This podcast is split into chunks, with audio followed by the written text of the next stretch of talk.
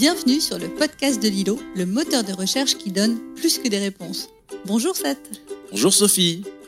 Aujourd'hui, nous allons questionner notre rapport à la terre, à l'agriculture. Et pour ça, on a la chance de rencontrer Françoise Vernet, qui dirige l'association Terre et Humanisme. Ah, c'est top ça. Allons-y. On a été impressionné par ton parcours, mais je pense qu'il y a peu de nos auditeurs qui te connaissent. Est-ce que tu peux nous dire comment est venu ton engagement et comment il se traduit aujourd'hui? Alors, comment est venu mon engagement? D'abord, j'aime à dire que bah, je suis née dans un petit village du Gers, voilà, parce que euh, c'est cher à mon cœur. Le Gers, c'est un département du sud-ouest de la France, euh, très agricole. On dit que c'est le premier département agricole en bio. Enfin, c'est surtout des grandes cultures. Hein, voilà, c'est pas la Drôme. Je pense que mon engagement, il est né euh, probablement de ce lien à la nature, à la terre, au vivant, aussi par des rencontres, parce que c'est quand même ça la vie, et à l'envie de, cette cohérence, voilà, d'essayer de, trouver euh, mon chemin dans, dans, la cohérence.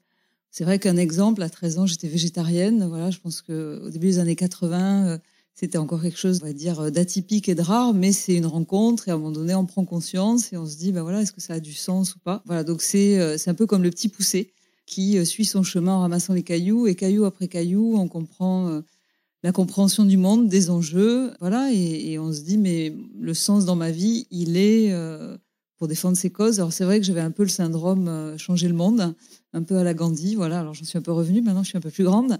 Voilà, la, recherche de sens, de cohérence, et puis euh, d'être inspiré et d'inspirer. Voilà, je crois que ça c'est très évocateur pour moi.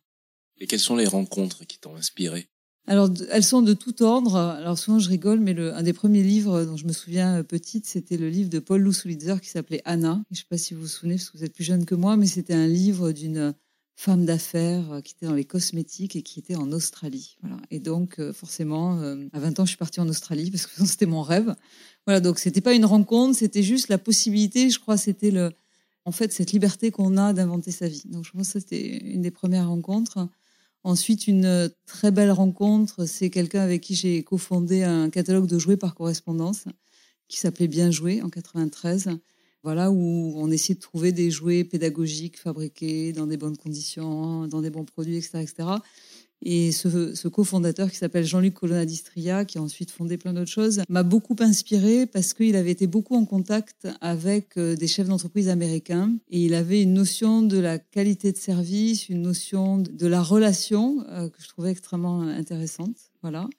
Et puis ensuite, une autre très belle rencontre, c'est le fondateur de Nature et Découverte, euh, François Lemarchand, qui voilà essayait de concilier écologie et économie, c'est pas toujours facile. Dans un des camps, on est le, méchant euh, capitaliste, dans l'autre camp, on est le sale écologiste. Voilà, donc ça c'était assez assez rigolo. Et puis Pierre Rabhi, voilà, en fait c'est une histoire d'homme, hein, ma vie. Et Pierre Rabhi que j'ai rencontré au début des années 2000, quand j'étais chez Nature et Découverte en conférence. Et en fait, je trouvais que c'était tellement évident, tellement simple. C'est vrai qu'il y avait ce, cette baseline du Crédit Agricole, le bon sens près de chez vous, et je trouvais que c'était tellement évident ce qu'il partageait avec nous et à la fois souvent euh, moqué parce que trop simple et assez méconnu. Voilà, et c'est vrai que quelques années après, euh, je lui ai proposé euh, mes services parce que je trouvais qu'il méritait vraiment d'être d'être plus connu en fait, voilà, et, de partager ses idées au plus grand nombre. Et qu'est-ce que tu lui as proposé? Je suis curieux comme ça. Bah, c'était simple en fait. Quand j'ai quitté Nature Découverte, tu allais le voir. Je écoute, j'ai deux ans de chômage. J'ai travaillé 20 ans en entreprise. Je pense que c'est normal que des gens comme moi qui ont fait une école de commerce, travaillé en entreprise, bah, donne du temps aussi aux associations. Souvent, on ridiculise les associations, on pense que c'est euh, des amateurs. Enfin voilà, il y avait toute cette vision-là, euh, on va dire au début du, du 21e siècle. Enfin, il y avait souvent cette vision-là. Et je dis, bah voilà, moi je me mets à ta disposition, donc euh, dis-moi ce, ce dont tu as envie. Et en fait, un certain nombre de ses amis lui avaient distillé petit à petit l'idée de créer une fondation Pierre Rabhi, parce que, voilà, comme moi, je pense qu'il était très inspiré par son parcours, ses idées, ce qu'il incarnait, ce qu'il proposait. Le mouvement Colibri avait déjà été lancé et donc voilà, j'ai créé et dirigé la Fondation Pierre Rabhi pendant plusieurs années. Voilà, et l'idée c'était quoi? C'était sécurité, salubrité, euh, souveraineté alimentaire des populations.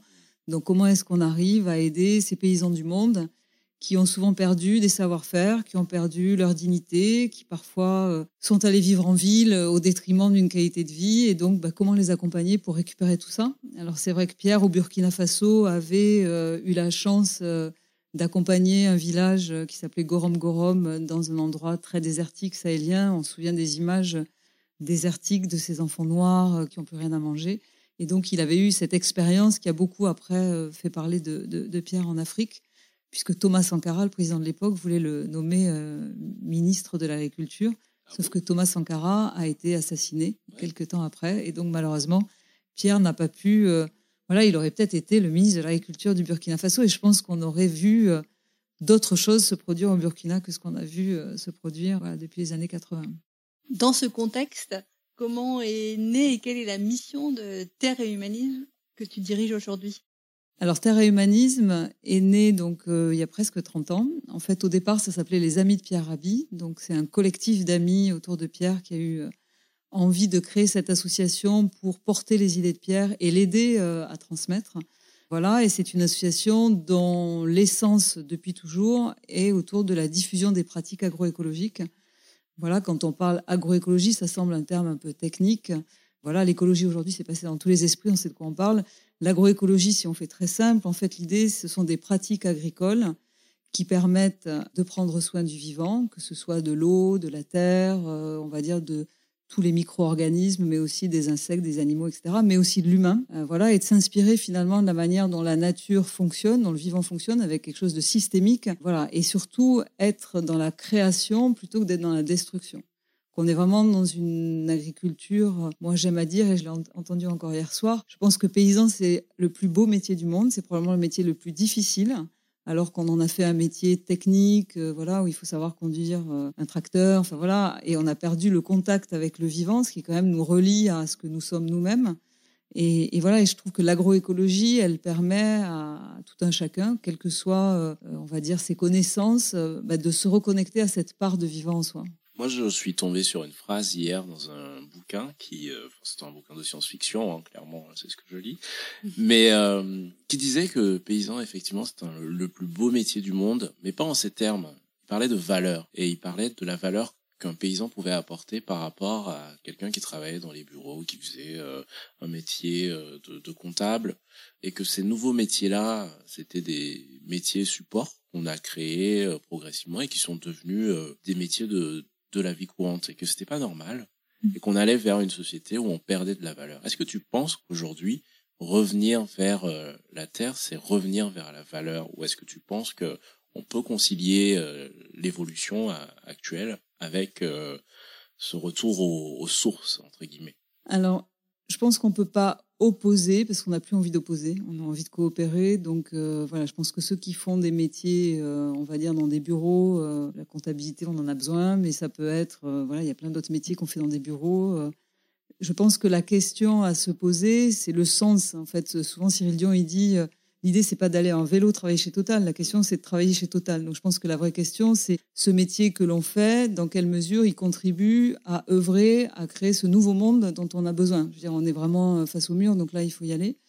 Donc, euh, ça, je pense que c'est la, première question. La, deuxième question, c'est dans quelle mesure ce métier me nourrit ou pas dans tous les sens du terme. Donc, euh, bien entendu, le revenu euh, qu'on nous donne chaque mois en contrepartie du travail, il est extrêmement intéressant mais ce qui me nourrit aussi, c'est-à-dire ce qui me permet de grandir, d'évoluer. Euh, voilà. Et, c'est vrai que moi, je travaille beaucoup avec des jeunes de 25-30 ans qui aujourd'hui se détournent de ces métiers qui étaient pour eux la, voie tracée et qui retournent à notamment euh, des métiers manuels. Je pense que Pierre Rabhi parlait souvent du travail de la main et de la capacité qu'on avait à faire avec nos mains. Et ça, je pense que c'est extrêmement important. Une des difficultés euh, des valeurs du monde paysan, c'est que je trouve que planent encore certaines valeurs qui sont parfois euh, un peu euh, anciennes, de patriarcat, etc., etc. Et je pense que dans les valeurs euh, du paysan, il y a l'honnêteté, il y a la sobriété, la capacité qu'on a sur son espace ben voilà, à, produire, à nourrir l'autre.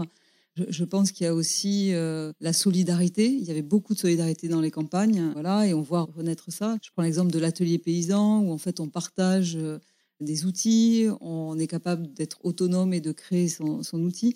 Une des valeurs, c'est la dignité la fierté de ce qu'on fait.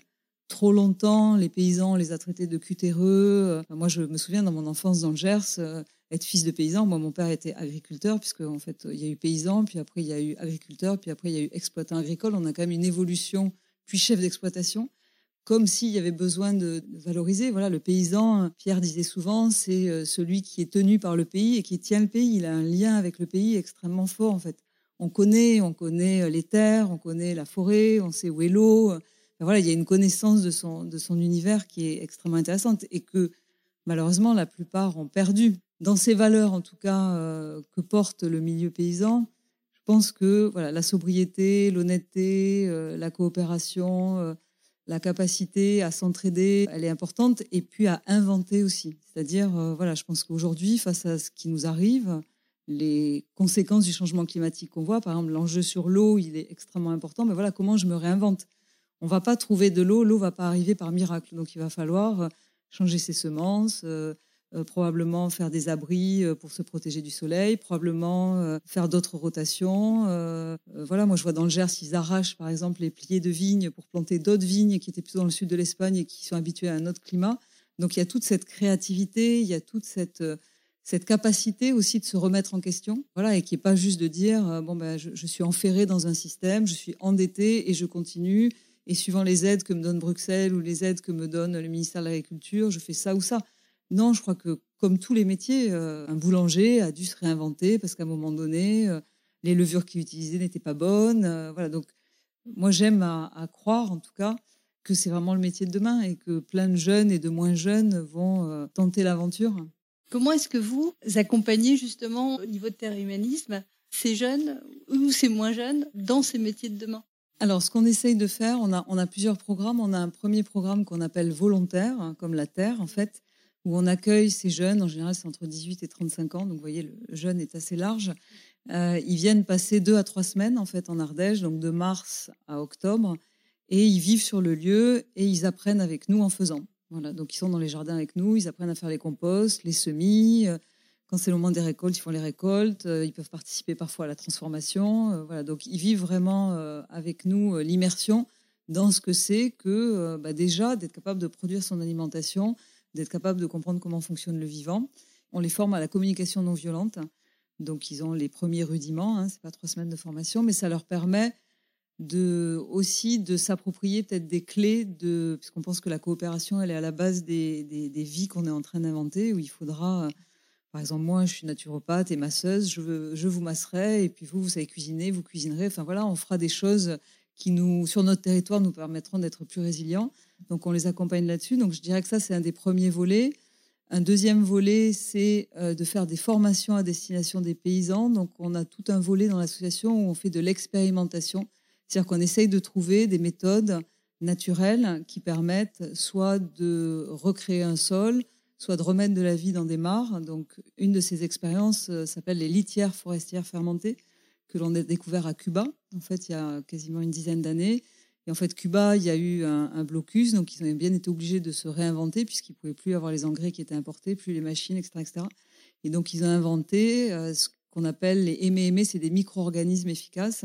Et donc, avec de la mélasse, de la levure, euh, de la litière forestière, donc des feuilles qu'on a trouvées en forêt, on fait fermenter tout ça, on met de l'eau. Enfin bon, voilà, moi, je ne suis pas une, une grande technicienne, mais on arrive à avoir quelque chose de très concentré qu'on dilue et qu'ensuite on utilise comme du purin d'ortie en fait sur les plantes ou dans l'eau pour euh, recréer de la vie. Donc ça, on a on fait des formations là-dessus avec les paysans et on a aussi des paysans expérimentateurs qui nous rendent compte, parce qu'on a aussi un partenariat avec un institut de recherche, parce qu'en France, on a toujours besoin de prouver. Voilà. Donc nous, ce qu'on aime, c'est que ça marche, bah, c'est super. Est-ce qu'on a besoin de prouver? Bon, ben voilà, peut-être qu'on on va arriver à prouver encore pour convaincre. Mais si ça marche, que ça coûte rien, puisque c'est ça aussi la question d'aujourd'hui, c'est comment est-ce que j'arrive à produire dans un, contexte d'inflation, un contexte où euh, on nous parle toute la journée euh, de la guerre et de ce qui se passe sur les engrais et de comment je vais arriver à être autonome. Donc voilà, nous, on réfléchit toujours dans ces, axes-là. Et puis là où on a vraiment une action sur, sur le milieu paysan, c'est beaucoup en Afrique de l'Ouest et sur le pourtour méditerranéen, où on forme maintenant depuis une vingtaine d'années des animateurs en agroécologie, donc qui sont souvent des paysans qui sont euh, regroupés en associations et qui deviennent finalement euh, le porte-parole et l'agroécologiste du village ou des villages. et qui donc euh, sont formés pendant plusieurs mois et ensuite transmettent, pratiquent, accompagnent. On les réunit régulièrement pour continuer à leur transmettre. Et, c'est une formation de pair à pair, c'est-à-dire ce sont des personnes qui habitent en Afrique de l'Ouest ou sur le pourtour méditerranéen qui les forment. C'est pas le, le, Nord qui vient sauver le Sud. Voilà, les savoir-faire, ils sont là. Il faut juste les remettre à niveau, les partager et les diffuser. Moi, je trouve ça très intéressant. D'ailleurs, comment est-ce que les autorités locales accueillent euh, ces, euh, ces, formations, ces moments-là de partage qui finalement sont des, des moments d'éducation et qui vont profondément modifier la manière dont l'économie fonctionne dans ces zones? Comment est-ce que les autorités locales accueillent ça? Alors ça dépend des pays. Donc un des pays où on travaille beaucoup, c'est le Mali. Aujourd'hui, c'est extrêmement compliqué. Donc euh, la France a coupé les relations avec le Mali. Donc par exemple, on, on ne peut plus aller. Donc c'est un village qui s'appelle Tacharan, qui est au nord-est du Mali, qui est un village agroécologique qu'on accompagne depuis euh, une grosse vingtaine d'années, où il y a à la fois une ferme semencière et un village qui vraiment produit en agroécologie. C'est très compliqué de rendre visite et de continuer. Donc là, je dirais que les relations avec euh, le gouvernement sont à l'arrêt, puisque de toute manière, euh, voilà. Au Burkina, c'est un pays qui a autorisé les OGM. Nous, vous vous doutez, on n'est pas pour les OGM. Donc, les personnes que l'on forme, donc il y a des dizaines d'associations qui regroupent des centaines, voire des milliers de paysans qui diffusent et qui donc qui sont quelque part euh, un peu comme les soulèvements de la terre, on va dire un mouvement parallèle qui vient euh, au plus près euh, des gens là où ils habitent, les accompagner. Moi, quand je suis allée avec Pierre Rabhi au Burkina, ça devait être en septembre 2010, on a été reçus par tous les ministres. Mais ça, c'est de l'apparat, en fait. Derrière, il se passe rien, c'est pas suivi des actes. on connaît à peu près ça, même dans nos pays. Et puis, si on va dans un pays comme euh, le Bénin, par exemple, qui est un pays qui refuse les OGM, où il y a un moratoire, etc., ben, c'est beaucoup plus facile de discuter avec les autorités parce que finalement, on défend le même modèle agricole et euh, ils ont tout intérêt à ce que euh, on accompagne les populations et qu'on les aide à vraiment diffuser le plus largement possible. Parce qu'on va aussi, c'est en effet du maraîchage, c'est des cultures, mais c'est aussi de l'élevage c'est comment est-ce qu'on arrive à recréer de la polyculture euh, voilà, sur un territoire, une complémentarité de revenus, c'est-à-dire quelqu'un qui va produire des œufs, quelqu'un qui va produire des légumes. Enfin, vous voyez, il y a toute cette intelligence en fait euh, qu'on retrouve en France et, qu'on développe aussi euh, dans ces pays-là, des circuits courts qu'on peut appeler AMAP ou, ou marché. voilà, donc il y a, y a, vraiment ce, tout ce travail-là en fait. Ça fait beaucoup de rencontres quand même. Est-ce qu'il y en a une qui t'a marqué particulièrement? Est-ce que j'ai une rencontre qui m'a marqué? Alors Pierre, c'est évident que Pierre Rabouille, euh, voilà, ça, je ne vais pas dire le, contraire. Non, une rencontre qui m'a marqué euh, avec Pierre, justement, on est allé en Roumanie rencontrer euh, le Pope. Donc c'est un peu le pape, voilà, c'est la plus haute autorité religieuse. Et en fait, on avait pour projet de diffuser dans les monastères en Roumanie l'agroécologie. Et donc nous voilà avec euh, cette sommité euh, religieuse. Voilà, c'est vrai que c'était une rencontre euh, assez étonnante de par à la fois ce qu'il représentait et puis et puis son ambition. Malheureusement, il a été rattrapé par l'envie de, de, briller et plutôt de construire la plus belle basilique ou cathédrale, je ne sais pas quel terme il utilisait à Bucarest. voilà, donc l'intention initiale a été, on va dire, détournée.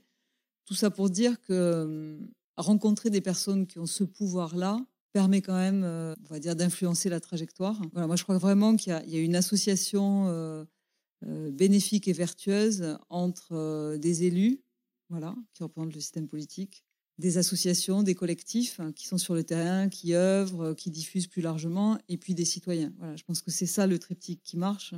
On le voit en France sur certains territoires, hein, que ce soit dans le Briançonnais, que ce soit vers Los Angeles, voilà, où on voit euh, vers Albi, voilà, ou dans l'Aude, euh, dans plein de départements où on voit que ce triptyque, c'est ce qui permet justement euh, la possibilité d'avancer ensemble. C'est difficile et pourtant faire sa part a quand même été le leitmotiv, on va dire, et de Pierre et du mouvement Colibri, mais c'est difficile souvent, ça met plus de temps.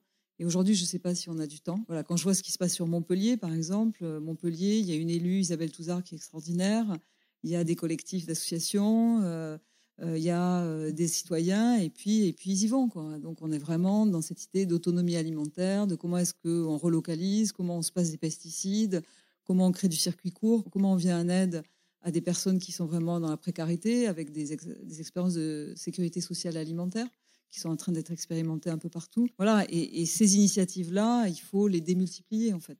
Et cette notion, je dirais, d'autonomie alimentaire, je pense qu'on a un peu retouché du, doigt le sujet ces, dernières années. Comment est-ce que tu vois les choses et, à ceux qui disent mais non mais c'est pas possible aujourd'hui euh, c'est trop tard et d'ailleurs le modèle euh, d'agriculture pourrait pas être efficace à grande échelle qu'est-ce que tu leur réponds? Alors déjà je pense que ce qui est difficile c'est de faire changer de paire de lunettes euh, l'interlocuteur. Voilà quand je discute avec des céréaliers industriels dans un modèle conventionnel c'est compliqué parce qu'ils ont toujours connu ça et qu'ils pensent que c'est ça qui fonctionne. Alors que je pense que l'agroécologie propose complètement autre chose, c'est-à-dire c'est pas 300 hectares, 3000 hectares, on est dans quelque chose de beaucoup plus petit, à une plus petite échelle, qui demande plus de travail, mais c'est vrai qu'on a quand même pas mal de chômeurs et qu'on a pas mal de gens qui ont envie aussi de contribuer. J'écoutais euh, Alessandro Pignocchi là, sur la soirée des soulèvements de la Terre la semaine dernière, et il rappelait qu'au 18e, il y avait un mouvement entre les villes et les campagnes, donc euh, de mai à septembre, en fait, il y avait une migration, et en fait, les villes, alors les villes étaient moins peuplées à l'époque, mais elles allaient aider les campagnes pour aider à la récolte, euh, ramasser, et après, ça permettait aussi de nourrir les villes. J'ai trouvé que cette idée qu'il essaie de réinsuffler en disant, ben voilà, il y a peut-être une des solutions, comme aujourd'hui, on a quand même 80% de la population qui habite en ville, qui est de recréer du lien, et, l'enjeu de l'autonomie alimentaire, elle est quand même d'arriver sur un territoire à euh, produire ce dont on a besoin. Donc la vraie difficulté qu'on a aujourd'hui, c'est qu'en fait, quand on regarde la balance euh, commerciale agricole française, on a un vrai déséquilibre. On importe 80% de nos fruits et légumes, on exporte euh, plein de céréales qui servent à d'autres, et donc tout est complètement déséquilibré. C'est-à-dire que l'allocation des terres françaises n'est pas faite en fonction de nos besoins, n'est pas faite en fonction de là où on a besoin de se nourrir. Elle est faite en fonction des aides et en fonction de qui achète des accords euh, Mercosur, etc. Et donc ça veut dire qu'il faut se reposer la question. Et je pense que la bonne échelle, elle est à l'échelle du territoire. Elle n'est pas à l'échelle nationale elle est à l'échelle du territoire. Voilà, j'habite dans le Briançonnais, 27 000 habitants, territoire de montagne, un jour d'autonomie alimentaire. Comment est-ce que je peux faire? Donc remettre de l'élevage pour avoir des produits laitiers, avoir un peu de viande, faire du maraîchage. Peut-être que euh, je peux avoir euh, de la spiruline parce qu'il y a quand même en bas de vallée et donc c'est des protéines. voilà, tout est à, réinventer à l'échelle du territoire. Et une des questions et un des sujets qui est quand même très présent dans, dans tous ces échanges et réflexions qu'on peut avoir, c'est finalement, est-ce que ces agriculteurs qui feraient cette agriculture-là, c'est-à-dire qui remettraient dans la vie dans les, de la vie dans les sols, qui prendraient soin de la ressource en eau, c'est-à-dire qu'elle ne serait pas polluée. Vous avez vu, 30% des eaux euh, en France euh, aujourd'hui sont polluées par ce pesticide interdit depuis 4 ans. Euh, voilà, qui remettraient des arbres, enfin qui referaient tout ça. Dans quelle mesure ces services qui rendent finalement à la société, c'est-à-dire qui nous permettront d'être en meilleure santé, qui nous permettront de nourrir nos enfants et nos petits-enfants, etc. demain, est-ce que c'est pas ces services-là qu'il faut qu'aujourd'hui on rémunère C'est-à-dire ne pas rémunérer des gens qui produisent beaucoup en détruisant beaucoup? Parce qu'aujourd'hui, produire 100, euh, c'est euh, qu'est-ce que ça nous coûte au niveau de la sécurité sociale? Qu'est-ce que ça nous coûte? Ben Voilà, il y a, plein d'incidences qu'on n'a pas pris en considération. Donc il y a toute une réflexion, je pense, à avoir beaucoup plus systémique. Mais là où je suis euh, persuadée, c'est que c'est à l'échelle locale. C'est-à-dire c'est vraiment à l'échelle de son territoire. C'est pour ça qu'on voit émerger tous ces PAT, ces plans alimentation territoire, qui permettent vraiment de réfléchir à l'échelle locale.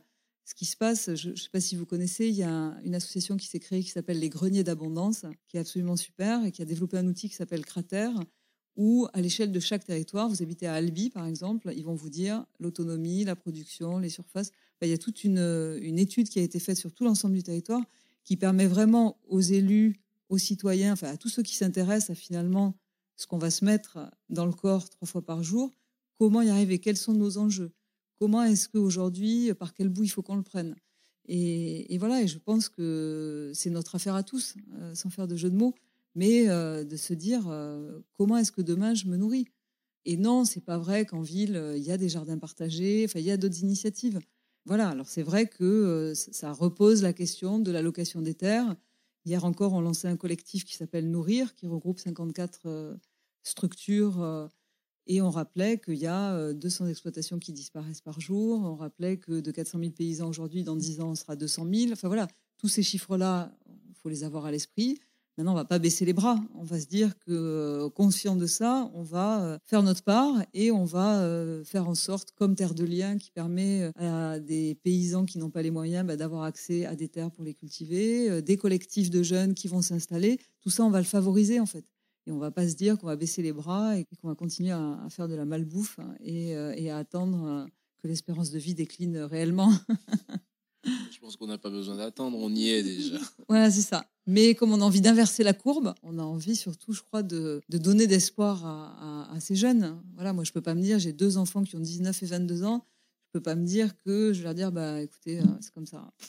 Ah, voilà, je suis désolée, euh, on a tout flingué, mais euh, bah non. Moi, je leur ai toujours dit, vous allez apprendre un métier, mais vous allez probablement un potager. Enfin voilà, ce que faisaient vos arrière-grands-parents, eh ben on va y revenir. Et c'est pas le retour aux bretelles et à la bougie. C'est juste euh, une conscience des enjeux dans lesquels on est et de prendre les mesures qui sont à la hauteur.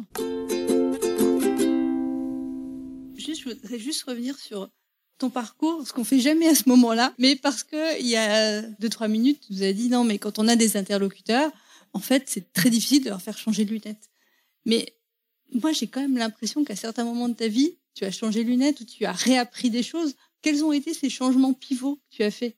Qu'est-ce que j'ai fait? Ben, Je ne sais pas. C'est vrai que j'avais jamais acheté des jouets, jamais conçu des jouets. Donc euh, ben voilà, après, euh, ça s'est fait comme ça. La liberté que j'ai acquise à un moment donné, c'est d'être capable d'écouter son intuition.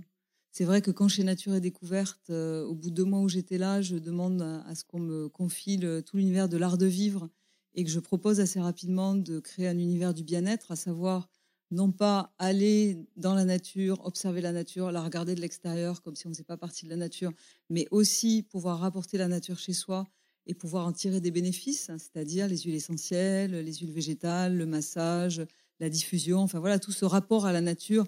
Parce que voilà, euh, comme je disais tout à l'heure, on est quand même beaucoup d'urbains et que le rapport à la nature, on est ravi d'aller gambader, d'escalader les Pyrénées, etc. Mais on est aussi ravi euh, d'écouter des chants d'oiseaux euh, et, d'autres activités. Donc, c'est souvent des ressentis, des intuitions.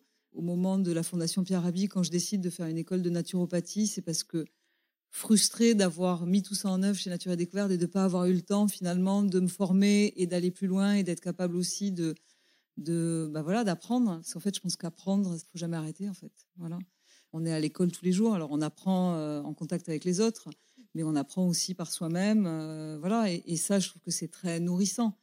Je crois que moi, ce qui m'intéresse le plus dans la vie, c'est de mettre en lien les gens. Voilà. Et donc, euh, euh, je vais rencontrer quelqu'un, il semble complètement évident qu'il y a un lien qui doit se créer parce qu'ils ont des choses à faire. Donc, est-ce que ça, c'est l'intuition? Est-ce que c'est, je sais pas quoi, l'écoute?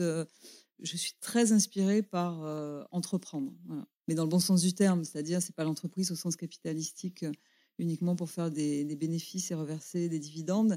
C'est que entreprendre, ça nous permet de nous réaliser. Et c'est vrai que cette collection que j'ai lancée euh, chez Actes Sud, qui s'appelle Je passe à l'acte, qu'on a imaginé avec Cyril Dion après le film Demain, en fait, les gens qui avaient vu le film Demain étaient très inspirés, mais ils étaient aussi démunis en disant voilà, moi j'habite à Quimper, ou j'habite à Lille, ou j'habite à Dax. Euh, euh, j'ai pas accès à des écoles comme en Finlande, qu'est-ce que je peux faire? Ben voilà, Montessori à la maison pour les 0-3 ans oui, je suis très inspirée par la monnaie locale, etc. Hop, reprendre le pouvoir sur son argent. Voilà, c'est comment est-ce que sur les différents euh, euh, silos de ma vie, bah, je peux arriver à avoir une action et à pas être. Euh, voilà, je trouve qu'on nous met trop facilement dans un rôle de gentil consommateur, voilà, qui est censé obéir.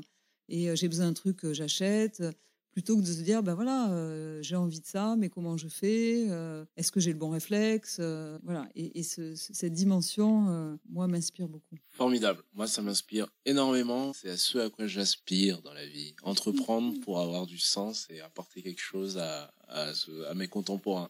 C'est d'ailleurs mon motto, non oui, bah d'ailleurs maintenant je, je, sais ce que je vais pouvoir t'offrir prochainement, la collection complète de Je passe à l'acte. pas me voir beaucoup. Hein. Oh, ça se lit en une heure, 46 titres, euh, voilà, euh, sur l'année à venir, ça va ah aller. mais du coup, après, je vais, je vais entreprendre. c'est ça. Alors, il faut venir entreprendre dans les jardins de en Ardèche, parce que c'est quand même chouette euh, d'être en pleine nature, dans un biotope. Voilà, l'Ardèche, c'est quand même une terre de résistance, avec des personnes qui essayent de réinventer qui essaye euh, voilà, d'incarner euh, la sobriété heureuse qui était si chère à Pierre.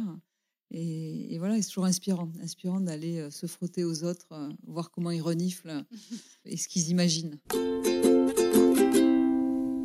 Alors, on arrive aux cinq questions. Alors, Françoise, la première question que l'on a l'habitude de poser, c'est quelle est la loi que tu aimerais faire voter? Alors, la loi que j'aimerais faire voter. Bonne question. Eh ben, je crois que c'est la loi euh, qui permettrait de payer aux agriculteurs qui prennent soin du vivant une rémunération qui soit à la hauteur de euh, leur contribution. Si tu avais l'occasion de parler à un grand patron ou à un politique, qu'est-ce que tu lui dirais? Euh, Et si tu veux, tu peux nous dire qui? Je pense que un grand patron, je le, je l'emmènerai avec moi. Voilà, je l'emmènerai en Ardèche une semaine. Je prendrai ses téléphones, ses ordis, tout ça, et, euh, et je lui dirais euh, vis notre vie pour se réancrer. Je me souviens de ces anecdotes de politique à qui on disait qu'on coûte la baguette de pain, enfin voilà, qui était tellement éloigné, euh, tellement de, la vie de tout un, de tout un chacun. Et je vois, on a des, des, personnes qui viennent en stage chez Terre Humanisme, qui travaillent dans des grandes entreprises, France Télécom, France Télévisions, etc et qui quittent et qui viennent faire la formation d'animateur en agroécologie. Donc c'est quand même incroyable. C'est-à-dire qu'ils viennent se former pendant huit mois pour ensuite euh, carrément changer de vie, changer de métier euh, et diffuser. Euh, voilà, parce que je crois qu'à un moment donné, ça vient vraiment les toucher profondément. C'est-à-dire que cette quête qu'on a, mais dont on n'est pas toujours conscient, parfois il suffit d'un déclic, il suffit d'une rencontre, il suffit d'un changement. voilà, donc je l'emmènerai toucher la terre et, écouter les babacools ardéchois. Troisième question. Quel est le, geste ou, l'habitude que tu euh, encouragerais nos auditeurs soit à prendre, soit à laisser définitivement? Bonne question. Alors plutôt à prendre parce que je trouve ça plutôt positif. Faire quelque chose soi-même pour son alimentation. Est-ce que c'est faire son kéfir? Est-ce que c'est faire son pain? Est-ce que c'est euh, faire pousser des micro-pousses euh, ou des graines germées? C'est pas très compliqué. voilà, c'est d'être capable ou c'est cultiver du basilic, si c'est vraiment la base, mais d'être capable de se reconnecter à travers quelque chose qu'on va consommer à la capacité qu'on a de pouvoir le faire et de pouvoir le réussir. Je pense que le pire, c'est d'abord de ne pas avoir confiance en soi parce qu'on n'est pas sûr de pouvoir y arriver, et puis on essaye et ça foire, et ça arrive. Hein. On a tous euh, commencé à tricoter ou commencé à recoudre, je sais pas quoi. Et voilà, donc c'est ce petit geste euh, en lien avec l'alimentation dans sa cuisine. Alors, quel est le moment de ta vie où tu as le plus appris? Ta plus belle leçon, en somme euh, Je pense que, alors c'est pas le plus beau moment de ma vie. Ma fille a eu un grave accident à l'âge de 6 mois. Et quand je vois la volonté qu'elle a eue et qu'elle a toujours pour euh, outrepasser, on va dire, le handicap, euh, voilà, c'est ma plus belle leçon de vie. C'est la capacité que l'humain a de, de se dépasser. Non seulement c'est une réponse assez émouvante, mais en plus, elle fait potentiellement le lien avec la dernière question. Qu'est-ce qui te fait penser que l'on va s'en sortir? Là, mon grand espoir du moment, c'est le soulèvement de la Terre. Je suis extrêmement inspirée par, euh, par l'énergie, en fait.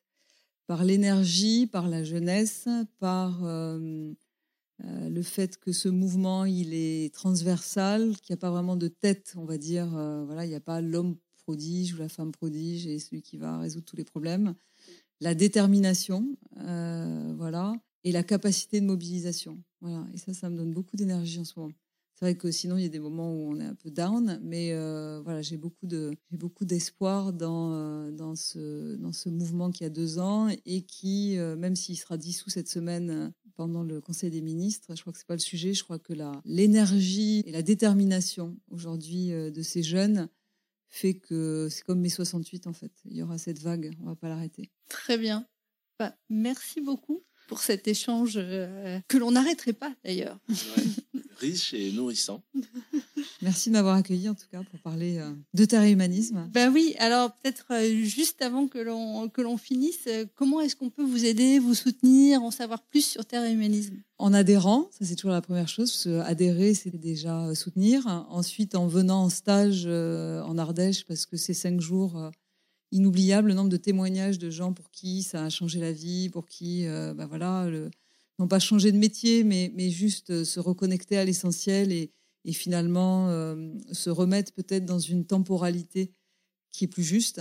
Et puis ensuite, on vient d'acheter une ferme dans le nord du Gard, qui est une région assez, euh, assez sinistrée socialement et économiquement, en fait. Et donc, on a racheté cette ferme de 4 hectares et demi sur laquelle on a prévu et de produire, mais aussi d'expérimenter, mais aussi d'accueillir.